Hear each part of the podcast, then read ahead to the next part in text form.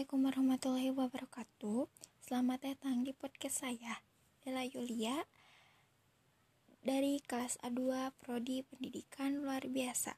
Di sini saya akan menjelaskan bagaimana tanggapan saya mengenai anak berkebutuhan khusus atau anak ABK.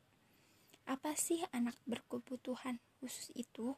Menurut saya, anak berkebutuhan khusus adalah anak yang mengalami keterbatasan atau keluar biasaan baik fisik, mental, intelektual, sosial maupun emosional yang berpengaruh secara signifikan dalam proses pertumbuhan atau perkembangannya dibandingkan dengan anak-anak lain seusianya. Uh, apa sih jenis-jenis anak ABK itu? Jenis-jenis anak ABK. Yang pertama yaitu ada tunagrahitra. Tunagrahitra yaitu seorang yang mengalami masalah di dalam perkembangan mentalnya. Hal ini bahkan bisa saja berupa kondisi keterbelakangan yang membuatnya mengalami masalah dalam berbagai bidang, misalnya kesulitan dalam berkomunikasi, bersosialisasi, berkesulitan dalam belajar, dan memahami suatu masalah. Pada umumnya, anak tunagahita memang menumbuhkan penanganan yang khusus, meskipun tidak tertutup kemungkinan mereka untuk belajar mandiri. Yang kedua yaitu tunanetra adalah seorang anak yang mengalami gangguan pada penglihatannya, baik itu berupa gangguan total atau bahkan hanya sebagian penglihatan saja. Dalam kondisi seperti ini, seorang anak haruslah mendapatkan pendidikan kebutuhan khusus sejak dini, terutama jika kondisi ini memang dibawa anak sejak lahir.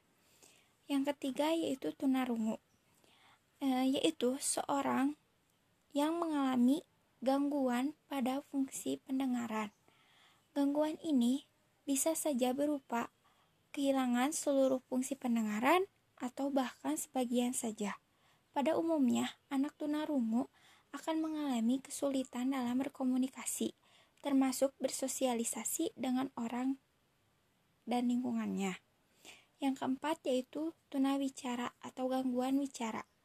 Bicara adalah ketidakmampuan seorang untuk berbicara karena disebabkan oleh gangguan pada organ-organ seperti tenggorokan, pita suara, paru-paru, mulut, lidah, dan sebagainya. Yang kelima, tunadaksa adalah seorang yang mengalami masalah atau kelainan pada pada alat gerak tubuhnya. Kondisi ini bisa saja berupa cacat permanen, terutama pada anak yang memang mengalami masalah tersebut sejak lahir. Seorang tunadaksa biasanya akan menumbuhkan membutuhkan e, seorang pendamping dan juga pendidikan khusus untuk melatih gerak tubuhnya. Yang keenam yaitu tunalaras adalah individu yang mengalami hambatan dalam mengendalikan emosi dan kontrol sosial. Individu tunalaras biasanya menunjukkan perilaku menyimpang yang tidak sesuai dengan norma dan aturan berlaku di sekitarnya. Yang ketujuh yaitu berkesulitan belajar. Merupakan suatu kondisi di mana peserta didik tidak dapat belajar dengan baik disebabkan karena adanya gangguan baik e, berasal dari faktor inteligensi maupun faktor eksternal siswa. Yang kedelapan yaitu lamban belajar.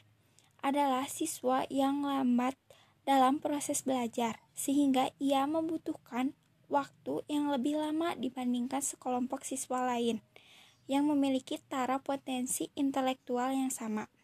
Laman belajar uh, adalah siswa yang kurang mampu menguasai pengetahuan dalam batas waktu yang telah ditentukan karena ada faktor yang mempengaruhinya. Yang kesembilan yaitu autis adalah gangguan perkembangan serius yang mengganggu kemampuan berkomunikasi dan berinteraksi. Yang ke-10 yaitu memiliki gangguan motorik. Adalah kondisi ketika saraf motorik mengalami kerusakan. Kondisi saraf motorik yang rusak dapat menyebabkan penderitanya sulit berjalan, berbicara, berbicara bahkan bernapas. Yang ke-11 yaitu memiliki kelainan atau kepribadian ganda adalah kondisi di mana seorang memiliki dua atau lebih kepribadian yang berbeda. Kepribadian ganda disebut juga dengan gangguan identitas disosiatif eh, dan umumnya disebabkan oleh pengalaman traumatis yang terjadi secara berulang di masa kanak-kanak.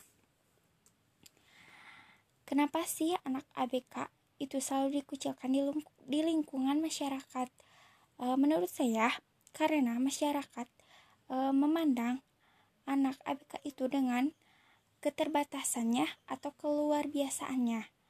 E, menurut aturan anak berkebutuhan khusus di Indonesia, e, sebagaimana disebutkan, anak berkebutuhan khusus harus mendapatkan perlindungan dan pelayanan penuh dari negara sesuai dengan peraturan Menteri Negara Pemberdayaan e, Pelindungan Anak nomor 10 tahun 2011. Masyarakat harus memahami bahwa kondisi anak ABK bukanlah penyakit yang menular e, jika interaksi dengan anak ABK tidak akan membawa dampak kepada orang lain. Anak ABK dapat tetap bersosialisasi dalam masyarakat. Uh, kenapa sih anak ABK itu selalu uh, dipandang sebelah mata?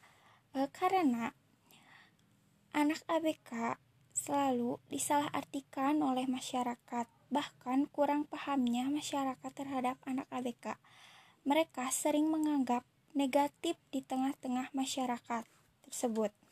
Tak jarang uh, ditemukan uh, anak ABK yang ditelantarkan hingga dikurung di kandang ayam dan diperlakukan buruk lainnya.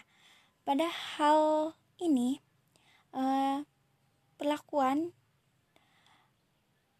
yang tepat anak ABK bahkan bisa lebih unggul dibandingkan dengan anak pada umumnya. Tidak hanya itu saja, diperkirakan kurang lebih dari 4,2 juta anak ABK yang ada di Indonesia dan masih sedikit yang memperoleh pendidikan yang layak.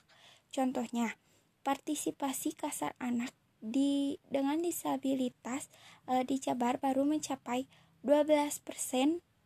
Dengan demikian peningkatan kapasitas guru, orang tua dan masyarakat untuk memberikan pelayanan pendidikan kepada anak ABK harus semakin ditingkatkan kembali. Eh, bagaimana sih cara bersosialisasi dengan anak ABK? Menurut saya, cara bersosialisasi dengan anak ABK itu ada lima. Yang pertama yaitu menyebutkan nama mereka ketika ingin berkomunikasi. Yang kedua, membahas topik yang jelas.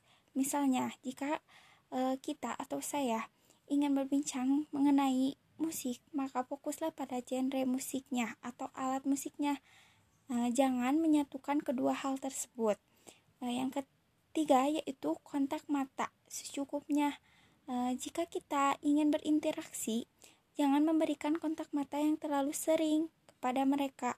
Hal tersebut bisa membuat mereka tidak nyaman dengan tidak nyaman dan terasa terintimidasi.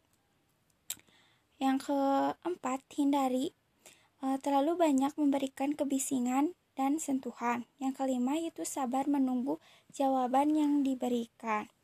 Jadi kesimpulannya bahwa anak ABK adalah anak yang mengalami keterbatasan atau keluar biasaan.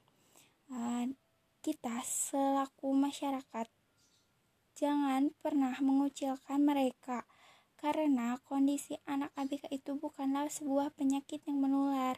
Oleh karena itu, Eh, kita harus memahami mereka bukannya mengucilkannya. Uh, terima kasih uh, atas perhatiannya. Semoga podcast ini dapat bermanfaat. Wassalamualaikum warahmatullahi wabarakatuh.